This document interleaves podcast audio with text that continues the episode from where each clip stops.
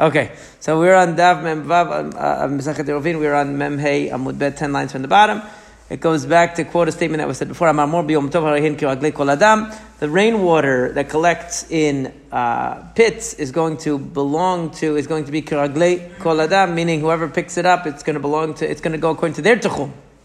So it says, Why doesn't it actually really, uh, what should happen is since the rain fell on Yom Tov, and we assume that the rain is evaporated water from the ocean, so really its place should be the ocean. In other words, if Yom Tov began and it was in the ocean, then evaporated into clouds and then it rained, so uh, then really the, uh, the, the ocean should be its tchum, and since now it's out of its tchum because it came to the city and it rained on it, so really it should have a limit of only four amot that's able to travel, just like anyone else who ends up out of the tchum. So why is it that it's allowed to go anywhere? So it's lema Rabbi Eliezer. So, so it's a, this would seem to contradict Rabbi Eliezer. Dik Rabbi Eliezer amar kol because Rabbi Eliezer said that the whole world drinks water from the water of the ocean. In other words, the water of the ocean evaporates and then comes in the form of rain. And so the implication is that really we should inter- we should see this rain as having been um, uh, acquired its, its its resting place in the ocean. So Amar Rabbi Yitzchak, Yom Tov, we're talking about clouds that already existed on Erev Yom Tov. Since they already existed on Erev Yom Tov, that means that the water had not, was not in the ocean at the beginning of Yom Tov, so it didn't become, it didn't, it didn't define its place on Yom Tov as being in the, in the ocean. It was already in the sky. And so therefore, it doesn't have a Tehum. The, the implication is if not, then it would be a problem. That's, that's, the, that's why he's giving an answer. He's saying if it, the, the assumption is that if it were in the ocean, it would be bad. But how do you know that? Maybe the clouds that you see now are different clouds. Maybe the original clouds that you saw that were from Erev Yom Tov, yes, evaporated before Yom Tov, but the ones you see now are new clouds. How do you know? It says, you find you could tell that these are the same clouds. They're making a case to make it work, okay? The case that makes it work is that it was already cloudy from Erev Yom Tov. It looks like exactly the same clouds. That water was not in the ocean uh, when Yom Tov began, and therefore it didn't have a tchum defined by the ocean. So then the, the Gemara says, uh, alternatively, alternatively, it could just be that it's a doubt. We don't know if those are the same clouds, but safek divrehem. Lehakel, we say in general that a doubt regarding uh, anything that is rabbinic, we say it's, uh, it's lenient. Right? So therefore, since we don't know if these are the same clouds or not, we'll assume that they are. So why don't you say that the water that is now evaporated in the clouds, it's makom, its location for Shabbat is the sky. And therefore, definitely it's outside of its chum if it fell down from the, cl- from the, the, clouds. Right? So it says no, because Tifshot Minah, you can learn from this that in that above 10 Tefachim, there's no concept of Tchum. So if a person were to travel above 10 Tefachim all the way, there's no concept of Tchum. Or be located above 10 Tefachim, there's no concept of Tchum there. It only applies when you're on the earth because the, you see that the water that's in the sky isn't considered to have a Tchum of, of Shamayim says the because if there is a concept of tchum, even in the sky, so then this water should have been, that was in the clouds, should have been, uh, uh, you know, established its residence, so to speak, in the clouds. And now when it comes down, it's outside of its tchum. And he shouldn't be able to move it.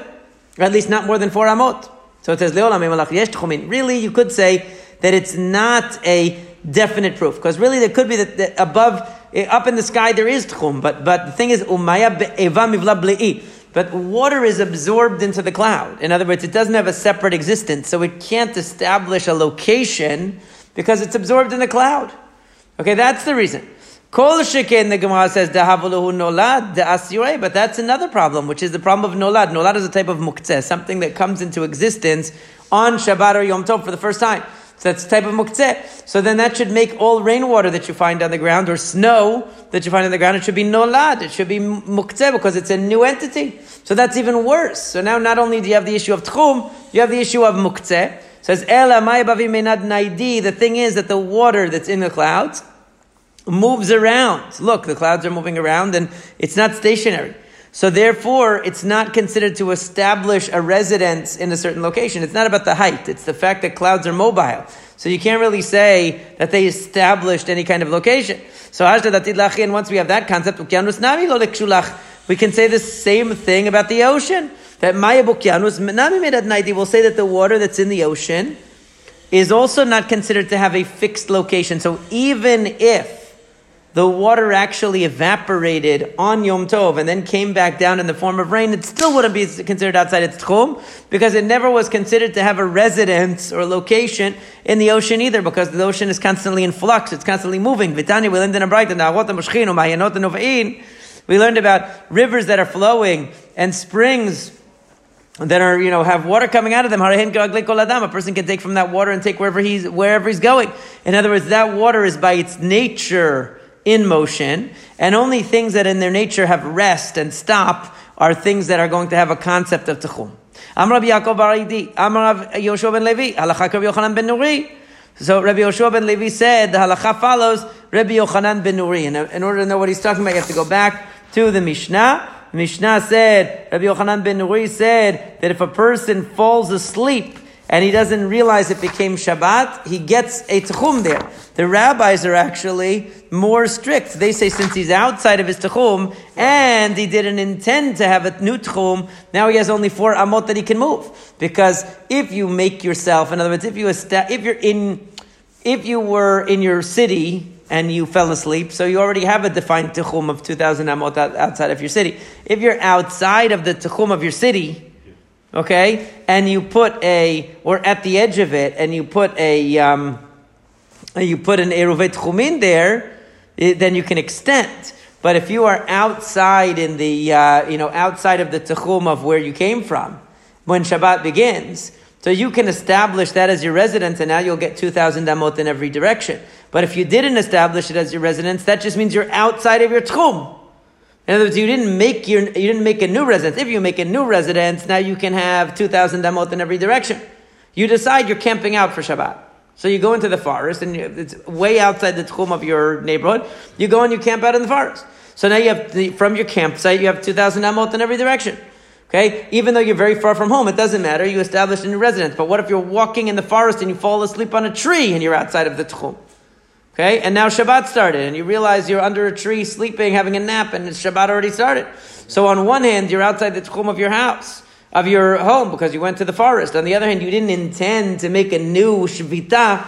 You didn't intend to make a new resting place in the uh, in the forest, so you don't have the benefit of the tchum. So the rabbis say you get nothing. You can only move four amot from where you are because you're, uh, you don't have any tchum. According to Rabbi Yochanan ben Nuri, you fell asleep, it's okay. We automatically give you those 2,000 damot in every direction and you're good. You can't go back to your house maybe because you're too far away, but you have 2,000 damot in every direction from where you are. And said that Lachafal Rabbi Yochanan ben Nuri. Okay, now, Amar le Rabbi Zeral Rabbi Yaakov Bar Idi beferush melach or miklalash melach. He said to him, did you hear this explicitly or you inferred it? You figured it out from something else that you heard. Amar le beferush he said, I heard it explicitly. So my klala, what general rule would he have derived it from? In other words, he said, I heard it explicitly. But there, for some reason, for some reason, the possibility, Rabbi Zerah thought it might be that he was just figuring it out from a general rule. And not that he heard it specifically. What general rule would lead to that conclusion? Because maybe you'll say that in general, Rabbi Yoshua ben Levi said that the halacha goes by the, by the lenient person when it comes to Eruvin. Now, this is not talking about the Eruv around the city. This is oftentimes misinterpreted and distorted, actually, sometimes willfully and on purpose, to refer to the Eruv around the city, the, the, this, the wire that goes around to make, to allow people to carry. They say, oh, halacha kedivrei mekil be'eruv. That is not correct. That is not called an Eruv in halacha. That's called a tzurat petach. Right? So when the Gemara is talking about Eruv, it's talking about Eruve Chatzerot and Eruve Tchumin, which are rabbinic concepts that, you know, either permit the prohibition of going more than 2,000 damot outside of your residence, or that permit a person to, to that unite chatzerot when you have multiple houses and sharing a chatzer. But that's what's talking about eruv. It's not talking about that. Oh well, if the wire is broken, we can do halacha It's not talking about the wire going around the street because that is a not a rabbinic concept. That's you're claiming that that's really a uh, a mechitza. That's about that's a totally different thing. So that's not what they, what it means. What? It's definitely not derabanan. I mean, at word, at best, you're going to say that carrying in a place without an eruv could be any an isur derabanan, but it wouldn't be called an eruv. It has nothing to do with eruv. They just call for some reason the word eruv started be, being used to refer to it, but it's a misnomer really. It's called a tzurat petach. And so people mi- misunderstand and think that leniency in that, you're already relying on so many leniencies when you use an Eruv that adding any more leniency is like really pushing the envelope because you're already relying on so many leniencies to allow a wire around a city count as a wall. So, um, so now you're going to add more. But the, uh, but I've even seen in Svarim, people, I mean, the, people mentioning this idea that, you know, a lot of people f- incorrectly quote this line of the halacha mekil be'eruv, thinking that it's referring to the eruv around the city, but it's not. It's referring to chumin and eruvet chatzot. So the thing is, so therefore, from that general principle of halacha kedivaya mekil be'eruv, you might conclude that, um, that the halacha follows Rabbi Yochanan ben Nuri anyway. Right? So maybe you wouldn't need to know the halacha follows Rabbi Yochanan ben Nuri because he's the lenient one here who says that if you fell asleep in the forest, you get those 2,000 amot. So why would you need both? You might still need both because because if you just told me the halacha follows Rabbi, Rabbi Yochanan ben Nuri that a person falls asleep in the forest, they get those 2,000 amot. You might think that that means ben lekula ben That means that we're, we're applying both the leniencies and the stringencies of that. So what does that mean? Rashi says, "Kegon adam yashed," right? That we that since it, it's a leniency for the person, because since the person fell asleep in the forest, if he wakes up and it's already Shabbat, and we don't like we don't hold like Rabbi Yochanan ben Nuri, he's going to be stuck in the same four amot the entire day. So therefore, we're giving him leniency. What's the chumrah of Rabbi Yochanan ben Nuri? Rashi says, "Kegon klei hefker," like uh, ownerless items. Ownerless items, according to Rabbi Yochanan ben Nuri, also acquire um, a location, and therefore, if you uh, uh, because they don't belong to anyone. In other words, according to Rabbi Yochanan ben if you would take this, the uh, more conservative interp- or the stricter interpretation of what he's saying, he's saying that any inanimate object also automatically acquires a uh, a makom, just like a sleeping person acquires a makom, an ownerless object acquires a makom, and therefore. It would mean that if you found uh, if you found a uh, an object that you wanted to take on Yom Tov, let's say where you're allowed to move it, so you wouldn't be allowed to take uh, things that are hefker if uh, out of out of their tchum because they have their own tchum, right? That would be the that would be the stringency. So he says you might have thought That's why we have to tell you beruv. That's why we have to come and say that the halacha follows the lenient position in We're only taking the leniency of Rabbi Yochanan ben Nuri, which is that a person who falls asleep acquires 2,000 damot in every direction. But we're not taking the stringency that objects that are hefker automatically are limited by a uh, by a uh, a tchum and wouldn't be able to be uh, wouldn't be able to be moved. Let's say if you had an erovet tchumin in a certain direction, but this object wasn't yours before Yom Tov, so you wouldn't be able to claim that you know it would have its own tchum. We're not going that far and saying the object that's ownerless has its own tchum. Okay, we're, we're saying that you can acquire it now and it becomes yours. So then why do I? So that's very nice for why I need to know that even if I had the statement that the halacha follows Rabbi Yochanan ben Nuri, I still need to know that in general the halacha follows the lenient view of eruv. But why do I need, once I know that the halacha follows the lenient view of eruv, why do I need to know that the halacha follows Rabbi Yochanan ben Nuri? They go together. Right? So it's the you might have thought that that's only true when it's one against one, one rabbi against another.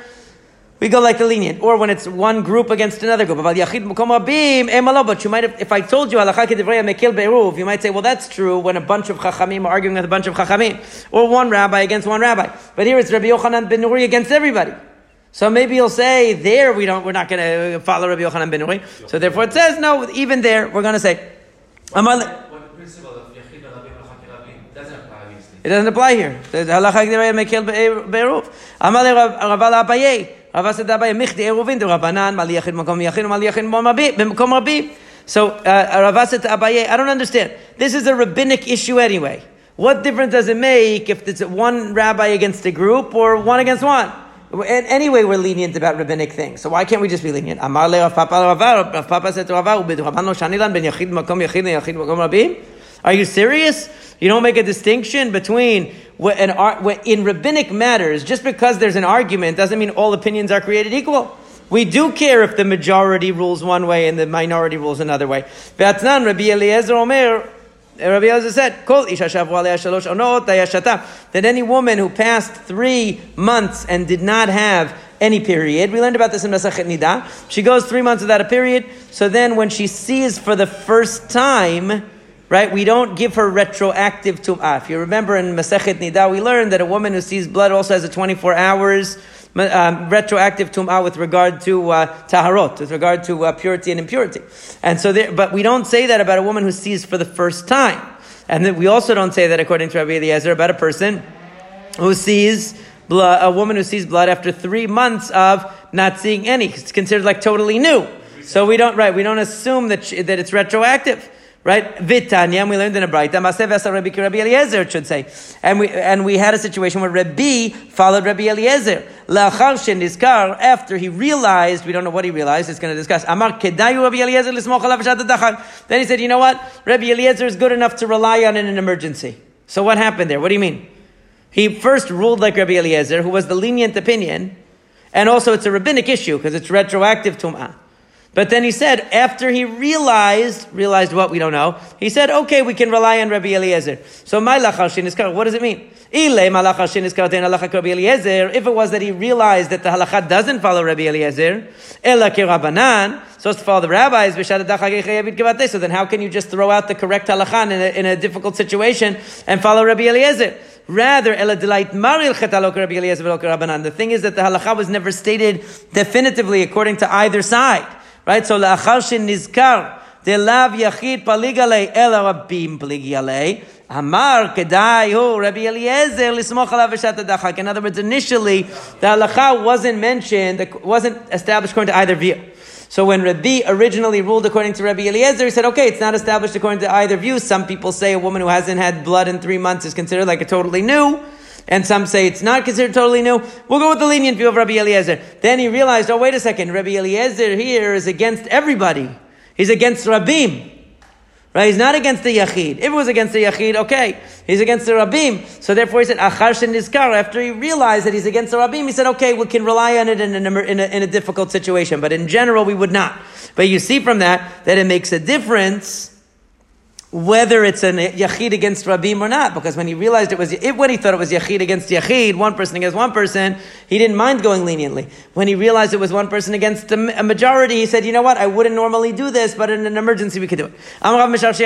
Similarly, Rav Misharshia said to Rav Rava. Some say it was Rav Nachman bar Yitzchak, ben yachid yachid yachid rabim. Are you serious? You don't think there's a difference between when it's one against a group versus when it's one against one? In rabbinic matters, that's not true.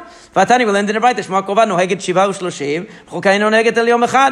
This is a halachan hilchot avilut called shmu'a rechokan shmu'a kova. In those days, uh, you know, it, it, would be common for a person not to know that their relative died um, in time, because if they lived far away, there was no way for news to travel. They didn't have any instant travel. They didn't have even telegrams. They didn't have. Forget about phones and everything like that.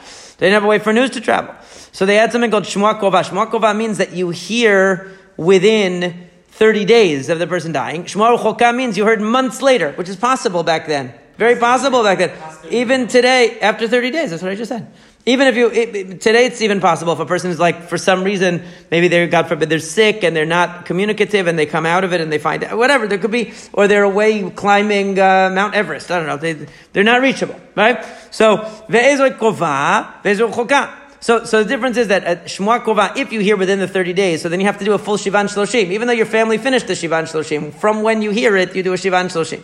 Uh, right? If you hear afterwards, you just do one day. If it's after 30, you hear six months later, you do one day. And it's actually Miktata Yom Kikulo. So you just do like one minute. What? The regular ones that you mitablim alav. Shemitablim. Okay. Whoever the ones that you normally do. Yeah. Yeah, ve'ezoi kova, ve'ezoi chokah. What is it? Anything within 30 days is, is called close. Anything after 30 days is far. That's what Rabbi Akiva says.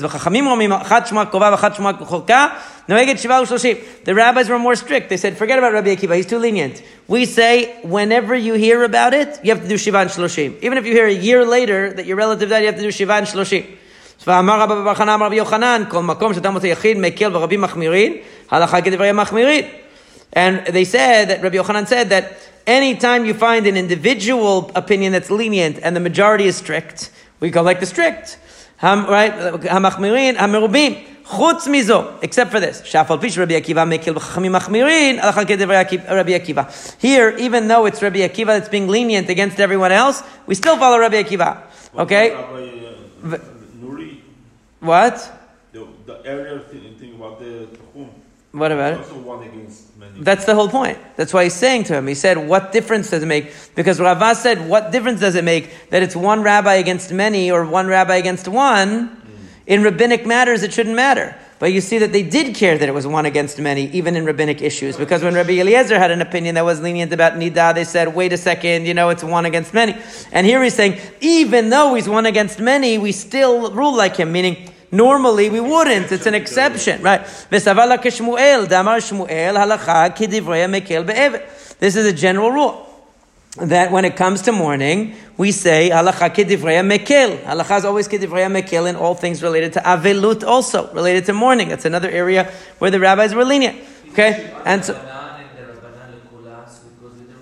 halacha k'divrei mekel be'evel that we're talking about. But even without that, Shiva is definitely not a Redoraita. It's the Right, but but but but you're mixing things because the whole point is even when you have a durabanan, if there's one opinion that says it's allowed and a hundred opinions that say it's not allowed, we don't say, well, since, the since there's one guy that says it's allowed, I guess it's only rabbinic. We'll just that's what they're saying. You don't do that normally. Or you don't right. You, you don't say, oh, it's a safek durabanan because one out of a thousand rabbis said it's okay. Safek durabanan. We don't usually say that.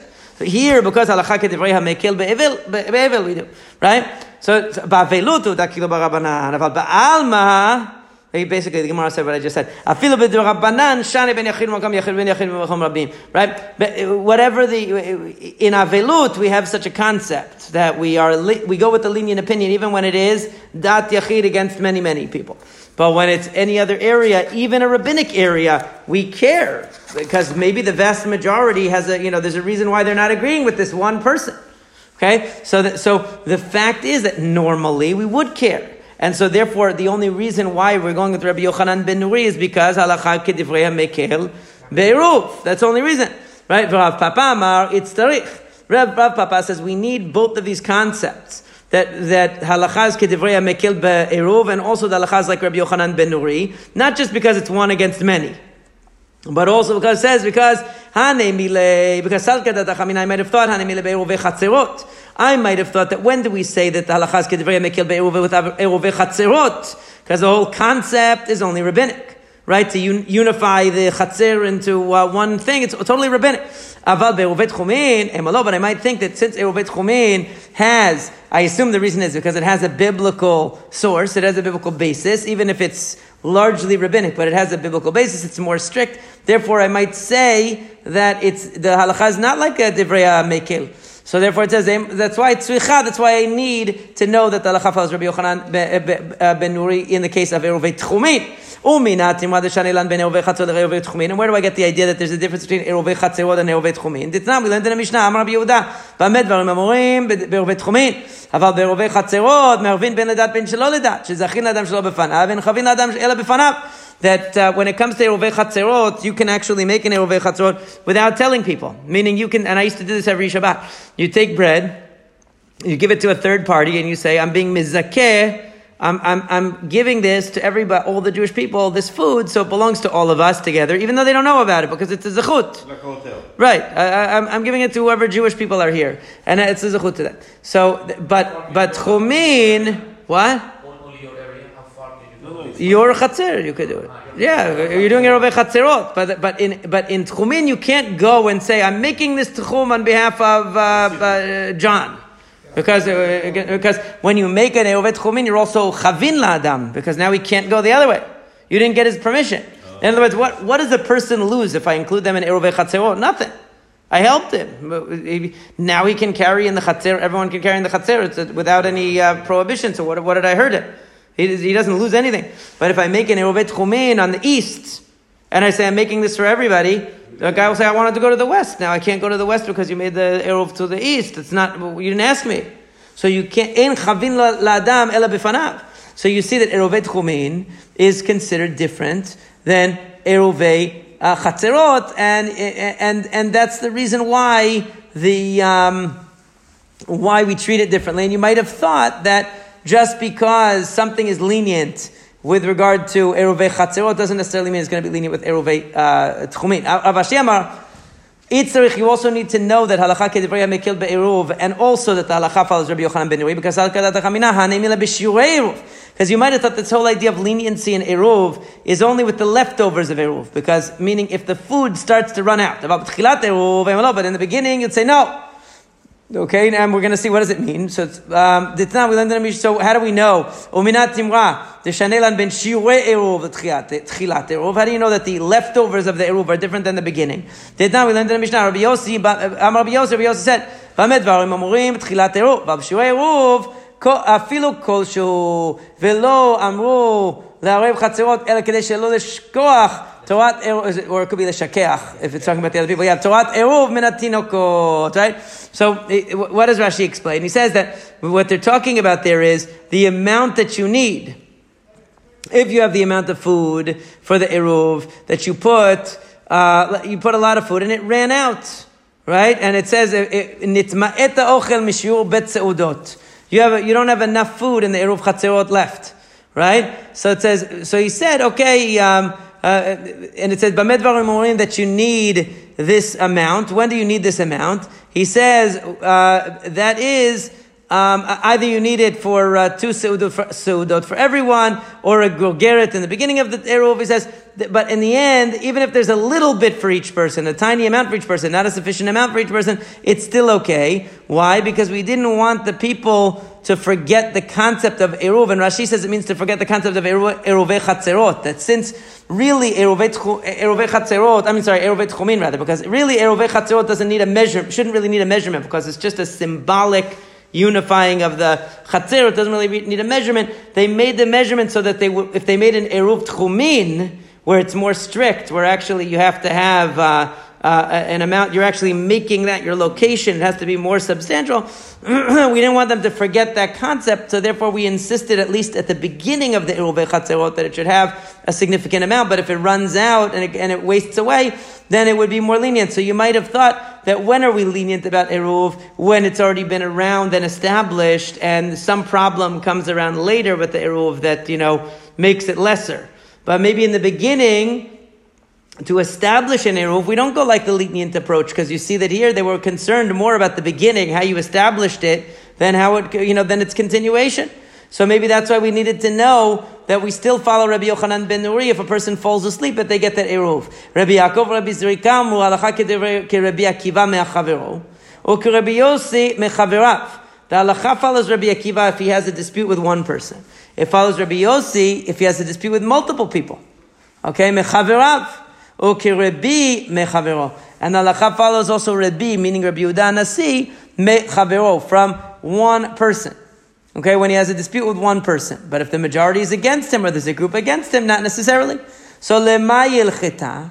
What is the uh, significance of this of this principle here that we have? Rashi says le'inyam man nemra shmuazo שפסקו הלכה סתם בכל מקומות, יש לסמוך עליה להורות להלכה למעשה, כן, או דילמה משרה בעלמא קמרי. In other words, they're making a, st- are they giving you actually a, a, a, formula? Like whenever you see that it says Rabbi against one rabbi, oh, we go like Rabbi. Oh, Rabbi against two rabbis, we go against, we go to two rabbis. Rabbi Yossi, are they really giving you a, uh, a, a, principle to go by? Rabbi Yassi Amar Halacha. Rabbi Yassi says, yes, halacha. Rashi says, mamash kamrei. Rabbi Yaakov, Rabbi Zreka, lemigmar masemine, umebad Rabbi Akiva, heichad yachid paliga leh, Rabbi Yosef ilu mokom rabim. Anytime you see, says Rashi, that it says, that it says Rabbi Akiva against one person, you, you can know that Rabbi Akiva, halacha follows Rabbi Akiva, and if you see Rabbi Yossi even against the majority, you follow Rabbi Yossi.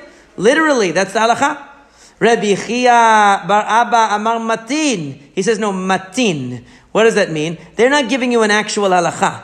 What they mean is that if a, Rashi explains matin to mean, the, he says, the orye morinan la adam yachid la asot kirebi yosi, aval midrash rabim lo darshinan. We don't announce it to the public, this rule. We just, if somebody comes and asks you a question, and you know that there's an opinion of Rabbi Yossi that's even though he's against the majority, you can give them the Rabbi Yossi's opinion. But if in the community, you always go with the majority rule, you don't announce it to everyone. On a one by one basis, you could do it. Rabbi Yossi, Rabbi Chanina nir'in. What it means is nir'in, not matin. Now, what's the difference nir'in? Meaning that we don't consider it invalid. Meaning Rabbi Yossi against the majority is valid, even though he's against the majority, but we don't rule that way. We don't rule that way in the first place. So there's three pos- right.